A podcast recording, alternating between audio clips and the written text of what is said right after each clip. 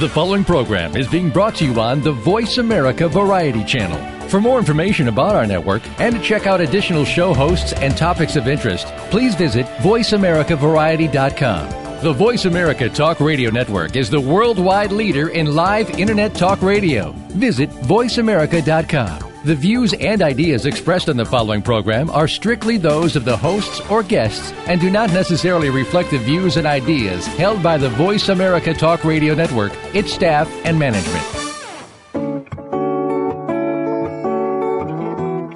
Welcome to Waking Up in America with Valerie Kirkgaard. All comments, views, and opinions expressed on this show are solely those of Valerie, her guests, and callers. Now here's your host, Valerie Kirkgaard.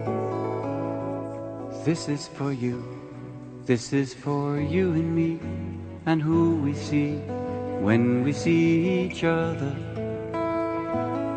This is for all, this is for all the time you tried to find your sister or your brother.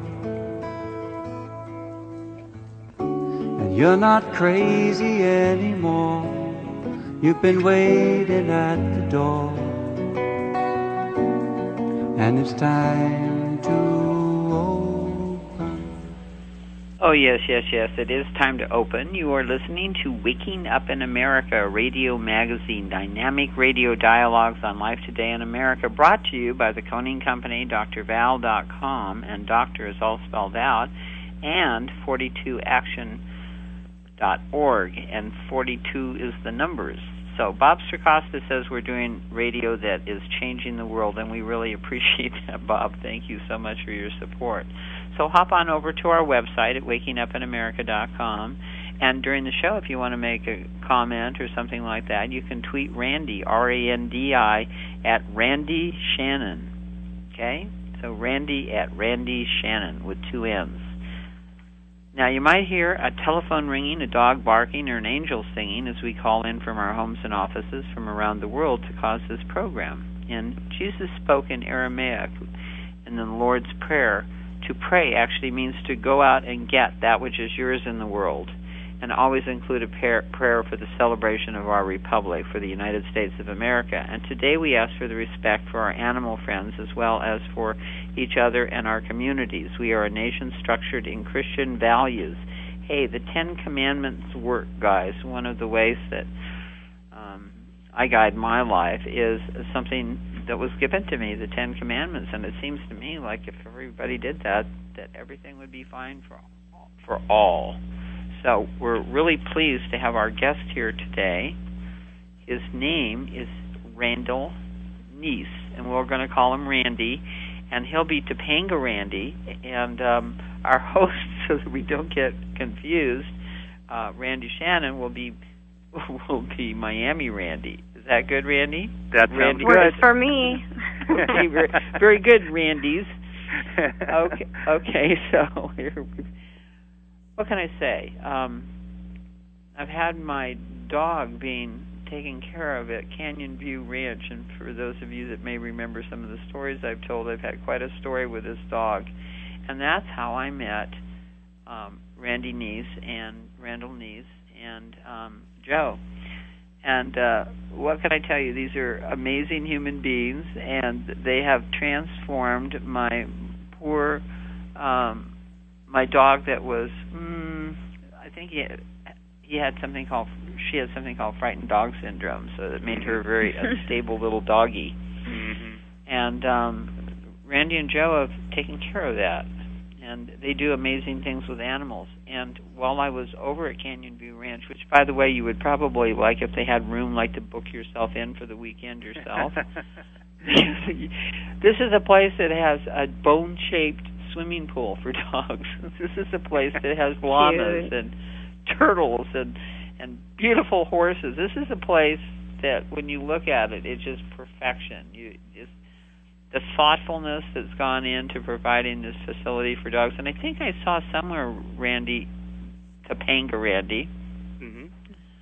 that um, when that you wanted people to feel good about leaving their dogs when they when they came. So you've done everything so that the people think that they're giving their dogs a really big treat, which they are, to be at Canyon View Ranch. Yeah, you know, a lot of it is is not just the fun for the dogs, but it's fun for the owners as well. You know, to be honest, the dogs really don't care what shape the pool is in, but but the owners do, and it's fun for them to see those kinds of things and see the dogs running behind the waterfalls and across the stepping stones across the ponds and through the underground tunnels and you know they have a ball it's it's it's kind of our little disneyland for the dogs.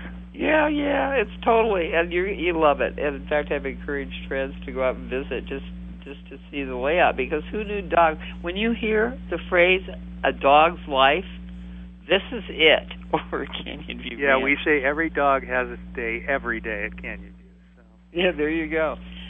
So while i was standing over there um, admiring the work of of, of um, Randy and his husband Joe, Randy handed me a book that it said "Gone Today, Here Tomorrow," and I went, "Okay, great," you know. Uh, so I started reading it. By the time I got done reading the book, I was like totally exhausted. I saw them in a totally different way because they've gone through some trials together that are unbelievable and they've been very successful at the trials that they go through. And you and Joe have been married for how long now? We've been together for 32 years. Actually, be 33 years coming uh, uh, uh, in about four weeks. Um, uh, and then on our the the fifth year, we met in '83, and we have been together every night since the night we met. So it was kind of that you know love at first sight kind of story. And uh, and then on the fifth year of the day we had met, we had a ceremony and that was 1988. So the, the the the word gay marriage was didn't even exist then. But we felt that it was important to share, you know, to make our commitment public uh, with our friends, and so we had a wonderful ceremony at our doctor's home in Pacific Palisades, overlooking the ocean, and um, and it's kind of been that way ever since 1983. Mm-hmm. What what a legacy! What an incredible legacy! Not easy, let me tell you. Anybody tells you you've been married 30, 32 years and it's been simple, they're lying. well, you had something to do with causing some of the stress in it because you happened to catch that nasty thing called AIDS. Yeah, wasn't that a bummer? Yeah. Yeah, and uh and it was it was you know there were a lot of um a lot of uh, miracles attached to just not only my survival, but uh, you know, not the least of which was that I had been exposed, not knowing this. I didn't really know that I was HIV positive until about a month before our wedding in '88, and the test had not been around for very long, so it wasn't, uh, it wasn't, you know, easy. It wasn't like everybody knew their status. But I, I, I was applying for life insurance and got denied because of abnormalities found in my blood, and I kind of knew what that meant in 1988, and then got tested and was positive. But because and Joe got tested as well, and he was negative, and we had been together five years in Huh. a mon- monogamous relationship. So what that told me was that I had been exposed prior to Joe and I meeting without even knowing it. Right. And the real miracle was that in those first five years, I didn't expose Joe, or Joe didn't. yeah, that's a, that's amazing. So aside from the fact that I ended up in the long run surviving it all by barely, um, the idea that Joe remained negative all these years was, you know, the miracle upon miracles.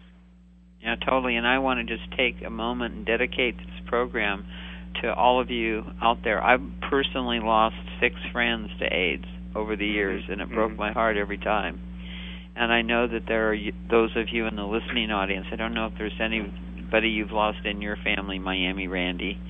Um, and I've just, it, I even found out that one of my friends had died because I saw I was watching a movie that had been made in the community and I saw a memorial in the credits, and I just I didn't know I had talked to him like six months before, Mm-hmm. and I didn't know why he wasn't calling, and I thought about it, and then all of a sudden I see that he's died, and he's in the credits of a movie for gosh sakes. You know, Val, Um, that's that's one of the things that really turned the tide a lot in the AIDS epidemic. Was um, and same thing in the gay in the gay community and in, people accepting their brothers and sisters or sons and daughters as being gay and lesbian.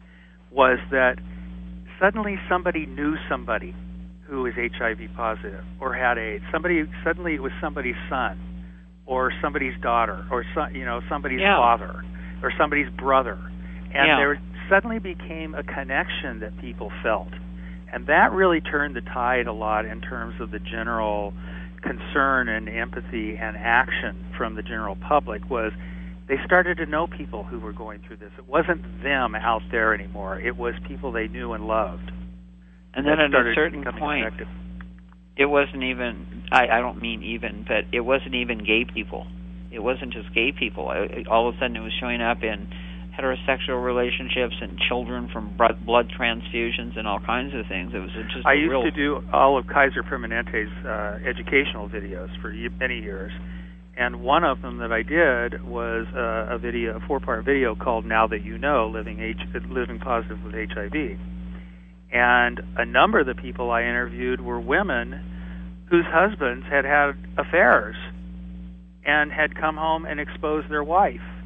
So you know they didn't even know. You know it wasn't a matter of them even um, being promiscuous or gay or or having extramarital affairs. It was they were a victim of, of their husbands' issues. So it it became it, it, it didn't take long for it to go beyond the gay community, uh, and and that was my experience in doing the, the video programs and educational programs. Was we had to start talking to everybody, not just gay white men like me. That's true. Do you know Ivy Bottini? No, Do you know that name? no. Ivy Bottini was one of the first people to start talking about AIDS and what was happening. She was she's uh I think she's a lesbian. I'm not yeah, I believe she is. Um and and I'm not adding or subtracting um about her because of that. What I'm saying is that she was talking to everybody in the early in the in the 70s actually. Mhm. So I first started hearing about it in the 70s, and she, I went to a speech that she was giving, and she said something new has come to town, and it's devastating. And Yep, she boy, was she right on that one. yeah, and then so I was, um, I was training to be a therapist. I was doing my 3,000 hours, okay, at a at a Hollywood social services agency.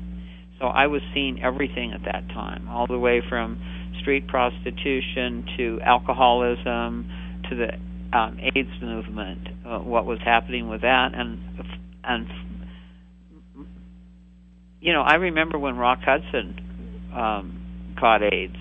Mhm. I remember John, my friend John Layton, uh, who um, actually had spent time with Rock Hudson, and he was afraid he had it. You know, there were just all these these cross currents going on, and uh, I remember the AIDS quilt. Do you know where that is right now, Randy? By any chance? Well, the, the the headquarters is in San Francisco. I mean, that's where it's stored. The entire quilt is stored.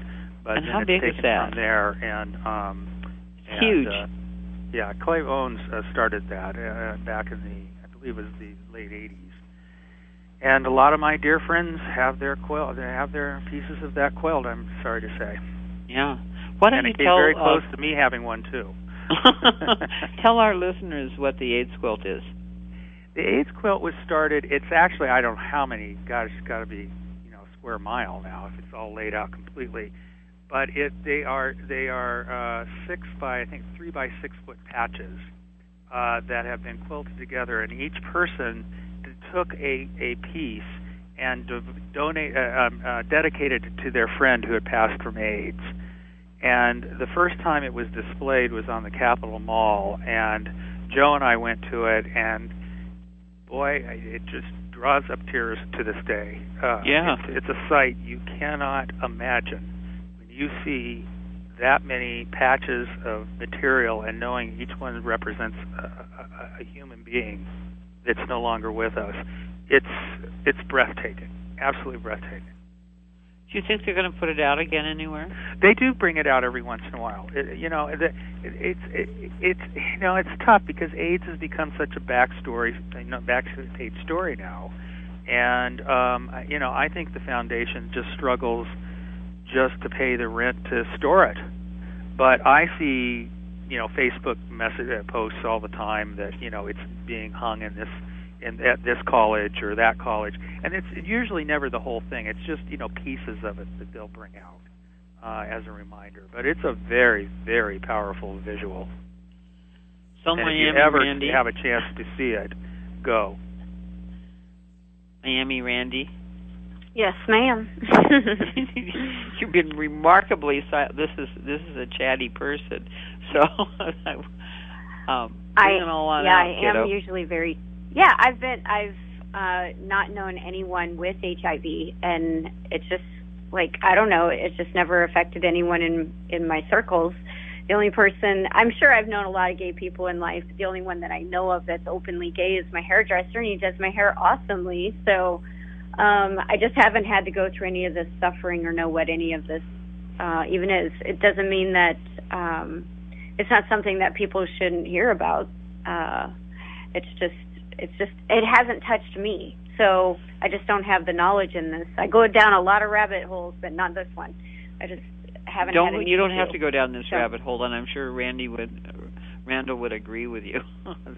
You know, it's Mhm. interesting, Val. I hear more fr- from readers who uh, are experiencing cancer and heart issues and other life-threatening issues way more than I do from people who have AIDS uh, in Really? response to my book. And I and I and and that was sort of the point. It, I I really I really didn't necessarily want to make it an AIDS story, although I think there's a real um, a real history lesson within the book, folded within the book. But it really is more of a, a story about overcoming, you know, a huge obstacle, and how do you get through that, and how do you get through that as a couple. Uh, and and that really is kind of the underlying message in the book, uh, as opposed to just being just an aid story. And I think there's a lot of things that all of us who go through these life-threatening uh, moments in our life, or these life-altering moments, you know, you either come out of it a winner, or or you let it you let it crush you.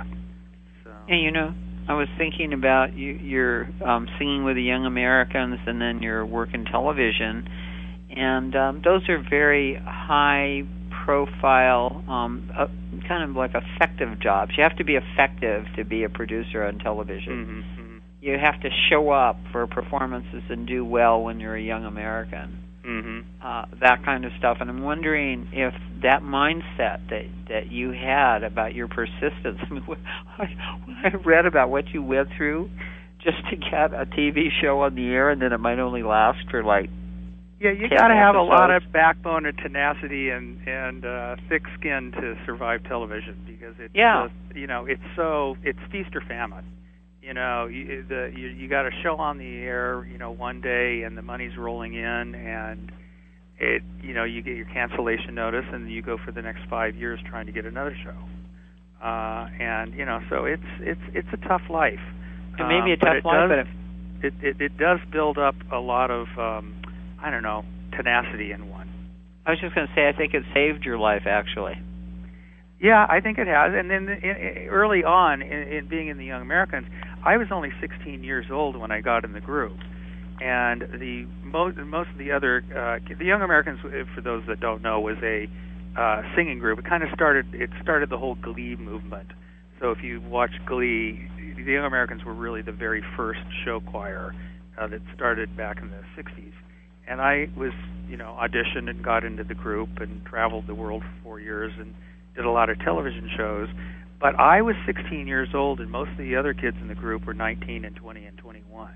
And there's a real big difference between a 16 year old and a 20 year old. So to be accepted, I had to kind of grow up quickly.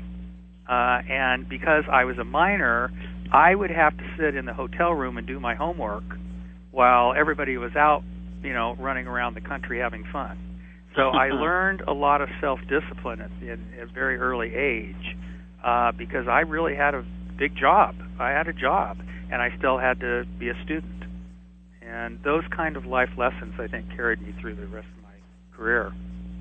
You know, I think for you to do what when I was telling um uh, Randall before the show that after I got finished reading the book, the next time I saw Joe, I just put my arms around him and hugged him because I don't know how you stand it.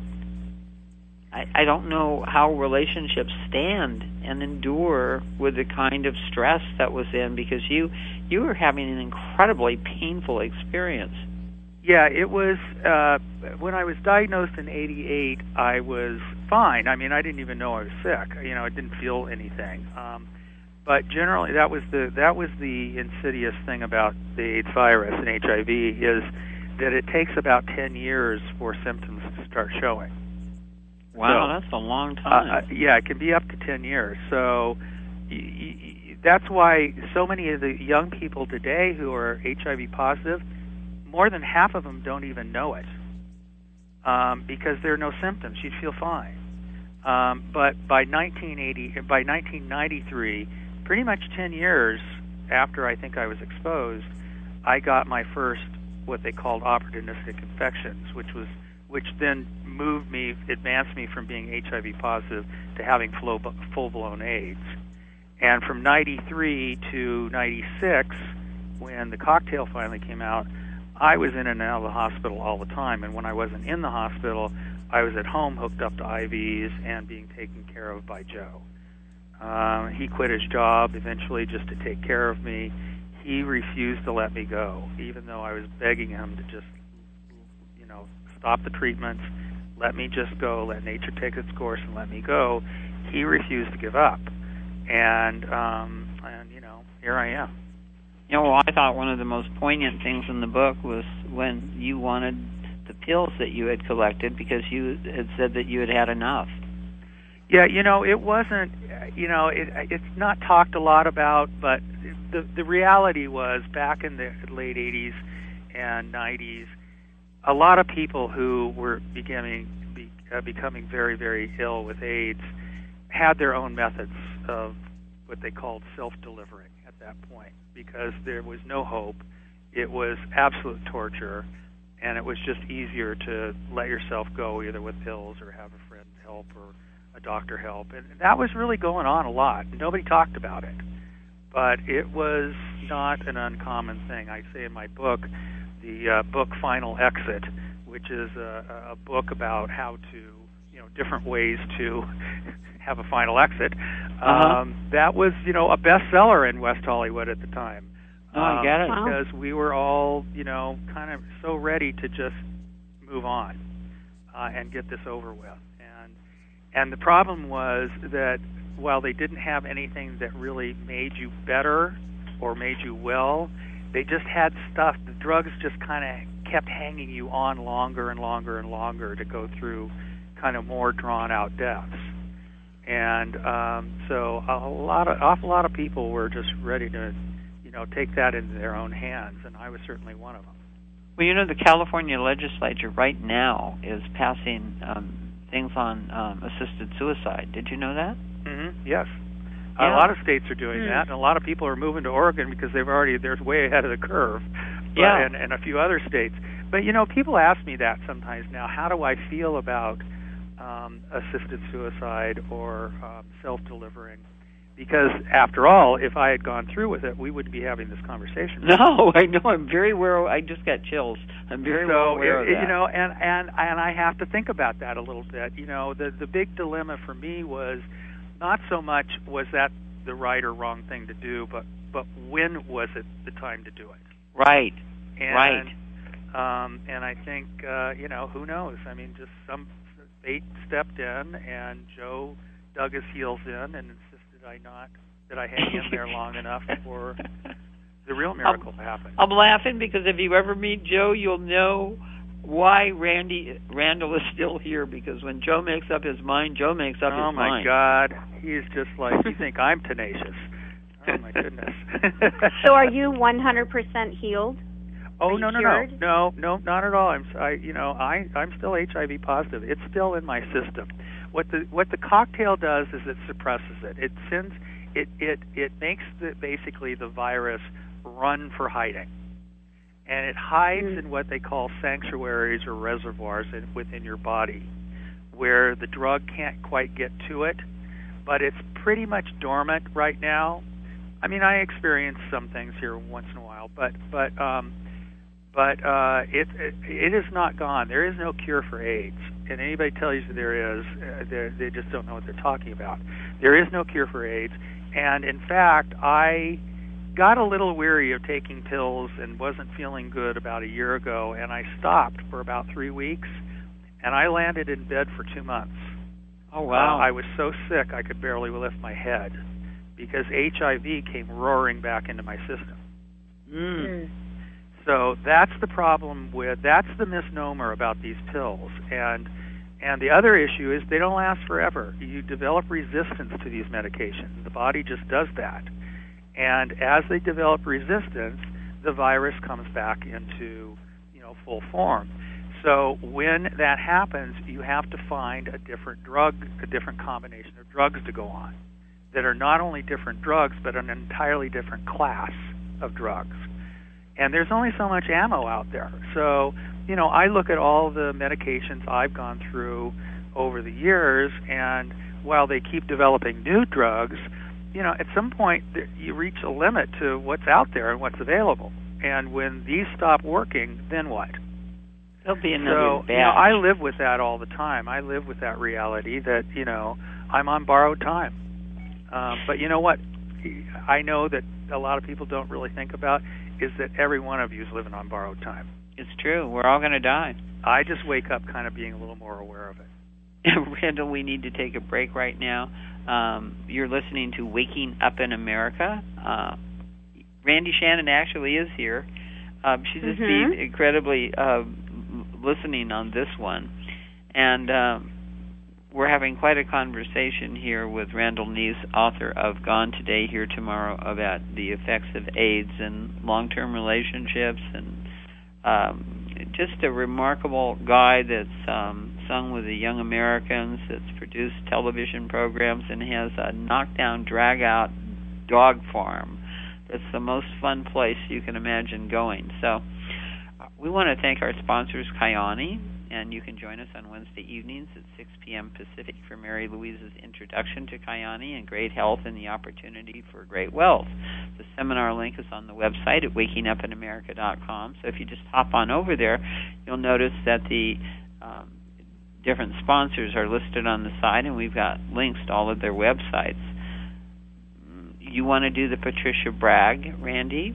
Because I know how well, much you love Patricia Bragg. I I do love this woman. For an entire interview, she can jog in place while doing windmills. So Patricia Bragg's apple cider vinegar is the bomb. Uh, that woman is. Uh, she probably would be mad if I said her age, so I won't. But she she's she's a, a perfect ripe age, and she's not going anywhere anytime soon. So Patricia Bragg's apple cider vinegar and other go. products. Yeah. yeah. Hey, and I'm I, I had to enroll her in Project 200. Okay, I've created a project called Happily 200, and yes. definitely apple cider vinegar is part of how you get there. Uh, what we're looking at when you look at the possibility of living to be 200, if you accept it as a possibility, it doesn't mean that you're going to live to be 200. It means that if you accept that possibility, you will actually change the way you look at yourself and you look at things. I'm 74, so at 74 normally I'd be winding down. I might even start winding down. You know, people start winding down in their 60s and such when they retire. The moment you accept the possibility of living to be 200, the first thing that people frequently say is, "I ain't going to do that in this body." so they immediately start to go in for repairs, and they start to we start to treat our bodies with more respect. Um, just various things happen. One of the things that um, people report happening is that they don't feel time pressure anymore because the average person thinks that if you live to be a hundred, that's a long life. Okay, so if you add another hundred to that, and so in my case, I'd be dying at twenty, you know, in twenty six years. If I say, well, I could be around here 126 years. All of a sudden, it's like, well, I better get my teeth taken care of then. And um, gee, um, I'd really like to be feeling good at 200. And the interesting thing that's been happening is is that Randy and I are finding people that are way older. Um, even Barbara Walters did something um, with a man, a doctor, that said that the um, 150 would be the, the new time for passing. Um, since I've been doing this project, people are showing up and they're getting me stem cells and anatomatic gold and all kinds of things that the ancients actually used. Because what inspired me to do this project was actually Ron Zeller's book, Aging or Ageless, and um, the Bible that talked about people being four or five, eight hundred years 800, old. Like 900. Yeah. Yeah. Yeah, yeah, yeah. So why not? So um, I've created a club, and um, you can call me at three one zero four five five eight six two three. Um, a yearly membership to the club is twenty dollars, and it will give you uh, access to all the papers on our website. We'll have videos and things of that nature. We're already collecting things. We have a list of products that are all life extension. You know the telomeres. You can check out the telomeres over. It's um, the telomeres are with the Aqua Chi, which is a detox machine on on the website, and the telomeres actually grow your DNA cap so that you're inst- when that cap disappears, you're actually dead. Okay, so the telomeres actually cause that cap to to grow rather than to shrink.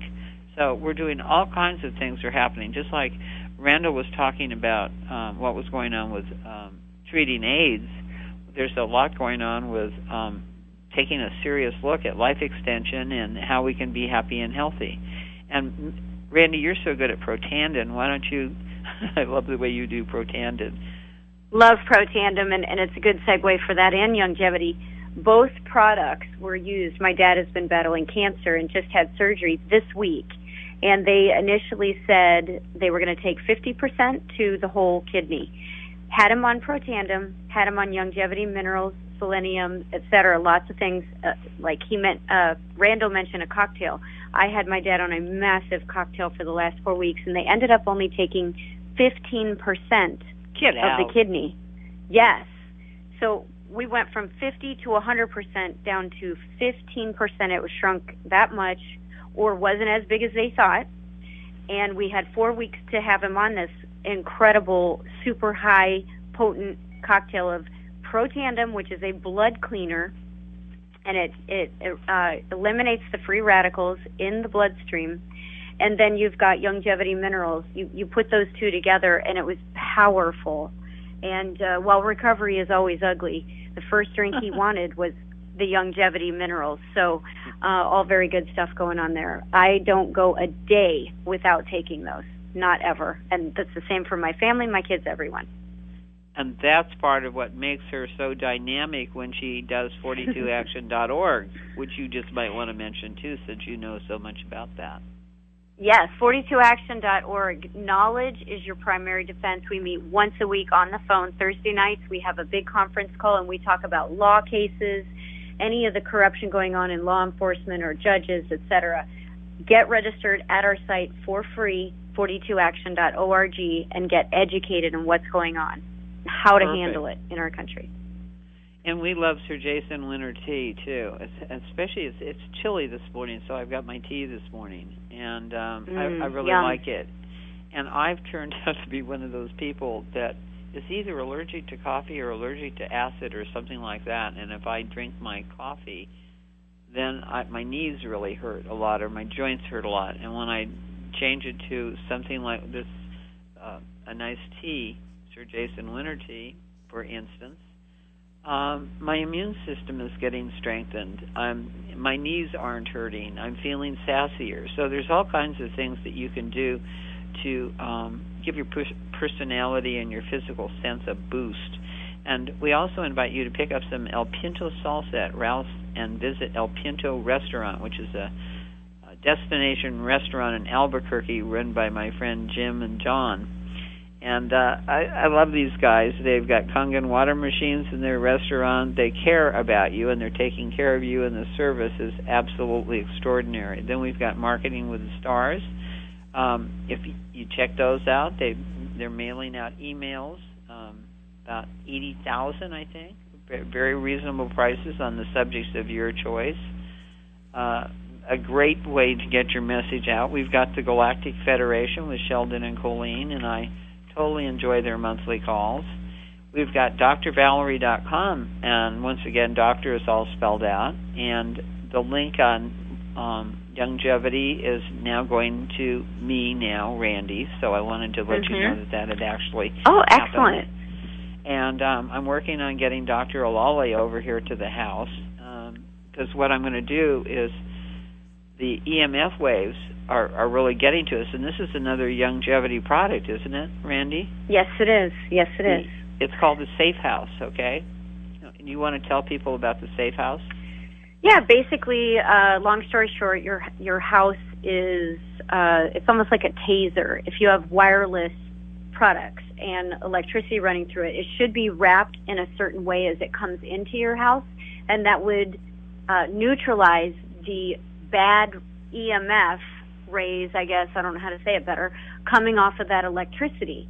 And uh, Dr. Alali, her son got brain. Um, damage and she had breast cancer and they measured the, these EMF levels in her house from the smart meter outside the house to the wireless internet to the cell phones to the smart TV all of it was super toxic super high levels almost like she was being radiated constantly and that's what's going on in all of our homes so what you're talking about the smart house wrapping is we're putting together teams in this country and they're going to travel this country for people that want to wrap their electric that's coming into their house appropriately and it neutralizes that. Yeah, and so you don't have those bad effects. And you can put it on your cell phones too, the nano balancers. This yes. Is, this is a big deal because when you start to look at 200, you start to look at the possibility of like, what's going on here? Why couldn't I? Okay, because most Mhm. aging is depletion. So what Randy and I are talking about is taking ourselves out from being under attack, which our guest Randall Neece certainly has done for himself in, in, in his world, and we're taking a look at. Uh, for instance, I've got airport in my house. I've got all those things that Randy mentioned, and you have a lot of them too. And it even comes off the electrical wires and such. So um, all of these things are, are are not just life extending; they're quality of life issues. It's like whether you live to be 200 or 150, or I always told my parents I'd be 127. So I've been on this path for a long time. They thought I was cute, and they'd pat me on the head because I was the 127 year old kid that was going to grow up to do that. So this is this is well worth it. Now you're listening to Waking Up in America with Dr. Val Kirkgaard and Randi Shannon, and our guest today is. Um, let me remind you, in case you forgot his name, it's Randall Neece, and he wrote "Gone Today, Here Tomorrow," and I'm getting to a good part with you. I remember when you were in the hospital, Mm-hmm. Randall, Mm-hmm. and you started reading books. And one of them, I believe, was the Bible. Would you like to tell us what you found in the Bible that meant to you, something to you? Well, I was, you know, I was uh, kind of near the end at that point, uh, uh, and knew that I didn't have much time left, um, based on how sick I was, and so I went down to the reading room in the in the hospital and pulled a copy of the Bible off the shelf. And you know, I was born and raised in, in a Quaker family in Whittier. Um, it wasn't like you know we weren't like the guys on the cardboard can of you know Quaker Oats, but you know we were just a normal family. But it was a Quaker family, and and and fairly religious. I mean, our church was really our second home, and so it wasn't like uh, religion or the Bible was a stranger to me. But I, you know, admittedly, I had drifted away from it as I grew older, and I don't recall it. I if I had ever even read the Bible from beginning to end, despite you know going to church three days a, a week and and and that kind of an upbringing. But um, I, you know, kind of laid in my hospital bed and kind of did a little self inventory to see where I stood and you know, in my relationships with people, and you know, were they all good, and did I wrap everything up in my life? And and it occurred to me, you know, I mean, I was a little worried about where I stood in God's eyes, and when you're raised your whole life telling, being told that you're evil and you're a sinner and you're going to hell, and for who you are and for being gay, um, that kind of, you know, got to me a little bit as I re- approached the end of my life, or what I thought was going to be the end of my life. So I decided to read it and see from cover to cover and see what it really did say. And I was, I think one of the biggest things that, that struck me was, you know, there's only six short passages in the entire Bible that have anything even remotely to do with homosexuality, and even half of those are questionable about what they really mean, since the word didn't, didn't even exist back then. So I realized that a lot, much ado had been made about what I thought was very little in the Bible, and um, and it and it, it and it and it um, I don't know. It gave me a perspective of what, particularly the the New Testament, of what the real message was of loving each other and treating each other kindly. And you know, you talk about the golden, uh, the Ten Commandments. My my rule of life is the golden rule. It's if it's how you treat other people the way you want to be treated. And if we all followed that, I think we'd also be a lot better off. Oh, totally. Um, but but but that's the message I got out of it. I got out of it that there was a lot of hubbub made about being gay, and then I tried to figure out why that was, and I realized, you know, there's a lot of money in it for a lot of these televangelists. You know, they get a lot of, they can drop a lot of, you know, fire and brimstone, hellfire and brimstone and uh, and the money comes rolling in when they do that. And. I think that it has been a, a very active campaign against GLBT community, not so much because of what the Bible says, because it doesn't say a whole lot, but because it's a big money maker. Yeah, totally. It, it, you know, actually, what you're talking about is Jerry Falwell and people like that. They actually made money off creating war, in a sense. And oh, of uh, course so oh, we they're have they're they're complete demagogues, right? You know, my my favorite chapter title in the whole book is "Dear Pat Robertson, my end is near. Kiss it." Um, and, and that's kind of how I feel about these guys. uh huh. Uh huh. No, I totally get it. I I just wanted to I wanted to brought out that you had actually read the Bible from cover to cover and that there was very little in it. Um, would you like to quote a couple of the very littles? Well, you know, I, there there's the big Leviticus, you know, one that, uh, that all the Bible thumpers and the you know Westboro Church love to you know put on their signs of you know that it is it's aligned with man. Uh, with man is an abomination. The problem is that if you really look into the history of what's said in the Bible, a lot of it isn't pertaining to gay and lesbian relationships as we know them today. For instance, some of the verses have to do with temple pro- male temple prostitutes, and that that was the issue, not the fact that they were male, but that they were prostitutes at the temple. Um, so you have to get back into the history. There wasn't even Hebrew word for homosexuality. So the story of uh, of Gomorrah, of Sodom, isn't about. It doesn't really have anything to do with being gay. It has to do with being unkind and unwelcoming to strangers. Uh, and and that's what brought the, the the city of Sodom down. It wasn't the fact that they were gay.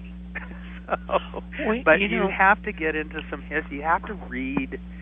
You have to read some history, and you have to understand why this has been so distorted and twisted. And you know, we talked a little earlier. If there are so many versions out on on uh, uh, of the Bible out there, doesn't that say something that, that even the best Bible scholars can't agree on the same interpretation? Well, first of all, Randy, the deal is is that the Bible scholars are not are not interpreting the Bible from Latin. Or they're interpreting it from Latin and they're not interpreting it from Aramaic, and it makes a huge difference. Big difference. Uh, for instance, the word repent in Aramaic actually doesn't mean you know throw yourself down and ask for forgiveness. It means um, think it over, mm-hmm. rethink what you just did. It's not a it's not a sin conversation at all. It's a it's a request to rethink something that's happened. The word pray actually doesn't mean once again to throw yourself down on your knees and beg to God to give you the things that you want.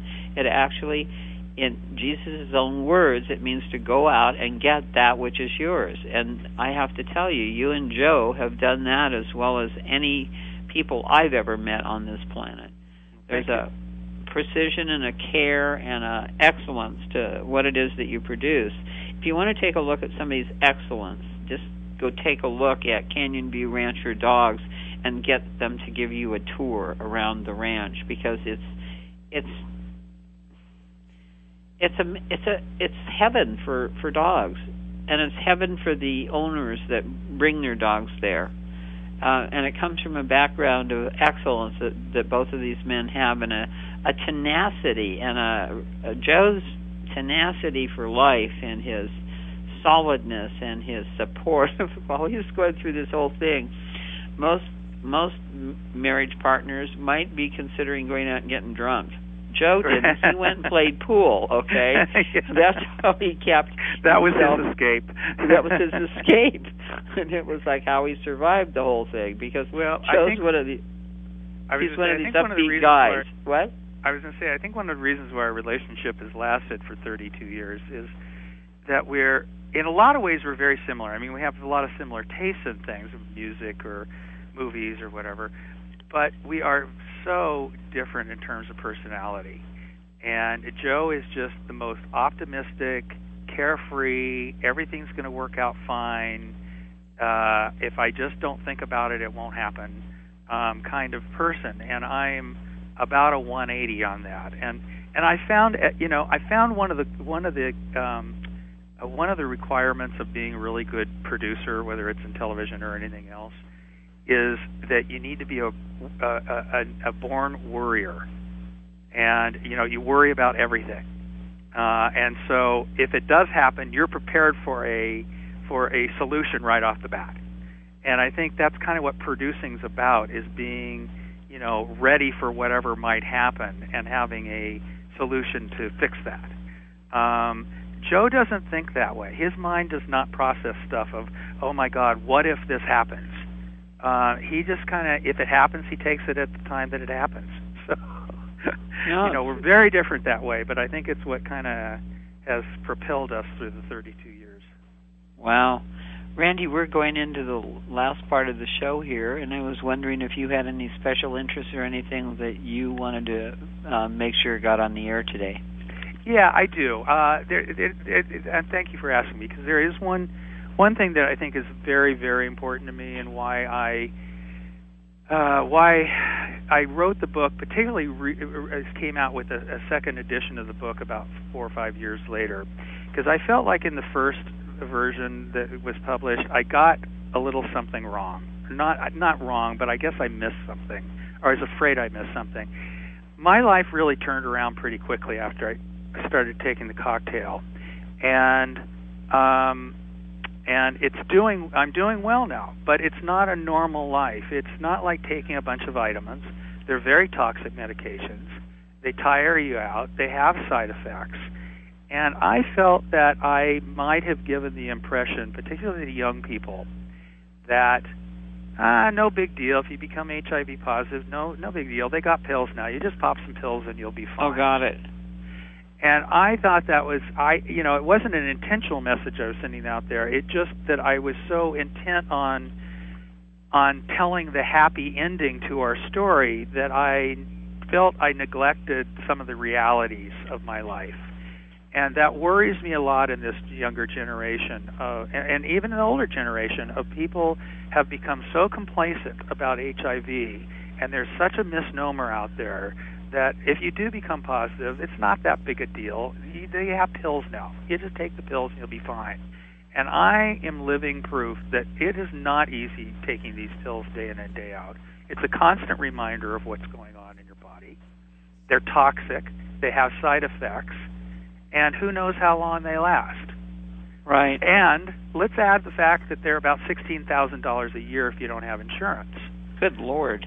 So you know, uh, there's a lot of there's a lot of things to consider about going out and um, not protecting yourself, not having protection when you have sex with somebody, and um, and that was kind of a message that I wanted to get back out there when I uh, republished the book um, a few years later, and I, and I and put some some some afterthoughts in the book as a, on uh, for that reason.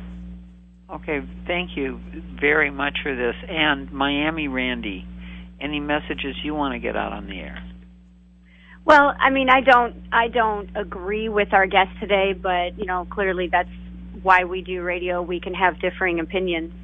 Um, you know, I, I take a, a, a very strong stance in difference with him on a lot of things that he said today, and I and I don't want listeners to think that you know we all are in agreement on this show today, but um, with he's still a great human being, and and I'm glad he wrote a book, and I love what he does for the animals, and uh, we just have differing opinions about the word, and we definitely have differing opinions about uh, male and female versus male and male. Um, today's not, not my day to take a fight on this, but I just want to make that clear that uh, we, we definitely have differing opinions, and, and it should be noted that people do not all agree on his stance. But uh, with that said, uh, I love what he's doing with the animals, and um, kudos to you, and thanks for standing for them. And I do wish you uh, total recovery. I do wish that for you, and I do wish uh, that you could feel better all the time because it's it's a tough road when you're sick.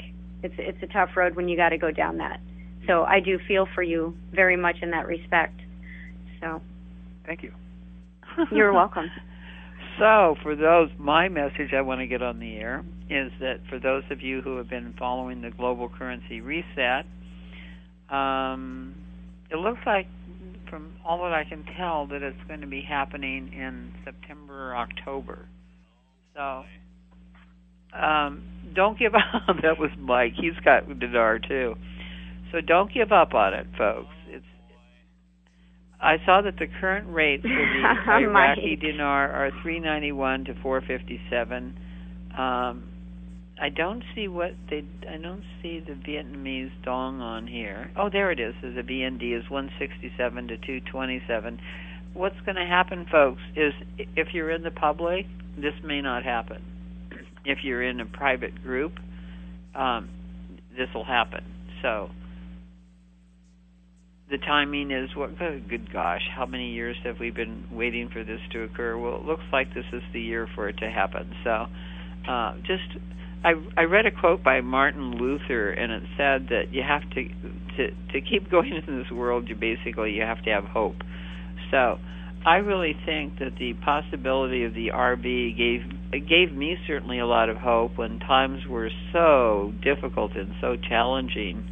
I just couldn't imagine making it. And life was so hard and I cry because it was so much so much going on and all of that kind of stuff. And I didn't like what was happening with the government and I still don't care for what's happening with the government uh, quite a bit actually. Um I'm told by the Galactic Federation and I'm told by other groups that we're actually are evolving that we're going into um a jubilee period in which people's um, debts will be forgiven, and I can see how that would happen. A lot of bankers are going to jail now, but the whole thing about the RV, it, it actually got me through a tough period of time because it gave me hope. And people in the Republic would tease us about how about hopeum. We'd talk about Hokum because one more time the RV wouldn't go through, and then the RV wouldn't go through, and then the RV wouldn't go through. but there is basically this hope that it will go through, and in it somehow I think it gives us a, a courage, kind of like Randall in his his um, in his treatment. It's, he gets to have a life. He may not have. You don't have an ideal life as far as your health is concerned, Randy, but you sure do have a life Oh yeah, no question got, about that. You've got no question about that at all. So um, he's not promising you perfection or anything like that. What he's promising you to you is that he's telling you, I think, and you can correct me if you're wrong, if I'm wrong. You're telling him to stay in the game. Yeah, I mean, uh, yeah, and and and it it doesn't hurt to have some, you know, a cheerleader beside you. No, it doesn't, and it and the same thing is true of uh, if you have cancer. So this is a request to stay in the game. Uh, this program has been brought to you by Kirkgaard Intergalactic Media, our radio partners, ConingCompany.com, Dr. James Murphy, John Denver, Tippi Hedren, Carol Channing, Deepak Chopra, Ed Asner, Dennis Weaver, Larry Hagman, and Esther Williams, Admiral Eugene Carroll, Jane Goodall, and Jonathan Granoff, 42action.org. DrValerie.com and doctors all spelled out. We thank our producers and sponsors. A big thanks to our team at Voice America, Jess Fenard, Nathan Jett, Brad Comer, Ryan Treasure, Randy Jackman, DeMont, and our friends at Cumulus Radio, Mike Vitale, Ron Simon. Great kudos to Ron Hayes for his fifth year of being research director with us, to John, John Young at Totally Gospel. Big thanks to our webmaster, Mel Hubbard, merci beaucoup, and to Bent Migan for our theme music, Almost Ordinary People, which is available to you as a free MP3 next week in Brighter Friend to listen. Do a mitzvah today. Give someone a boost. Take charge of your life. We love you and we thank you for listening. Bye, everyone. Au revoir. And you're not crazy anymore. You've Thank you for joining us today for Waking Up in America with Valerie Kirkgaard. Waking Up in America can be heard live every Wednesday on voiceamerica.com, and Valerie welcomes all emails at heavenincorporated.com. This is for all you knew, pouring through. Now your heart is open. Thanks again for listening to the preceding program brought to you on the Voice America Variety Channel. For more information about our network and to check out additional show hosts and topics of interest, please visit VoiceAmericaVariety.com. The Voice America Talk Radio Network is the worldwide leader in live Internet talk radio. Visit VoiceAmerica.com. The views and ideas expressed on the preceding program are strictly those of the hosts or guests and do not necessarily reflect the views and ideas held by Voice America Talk Radio Network, its staff, and management.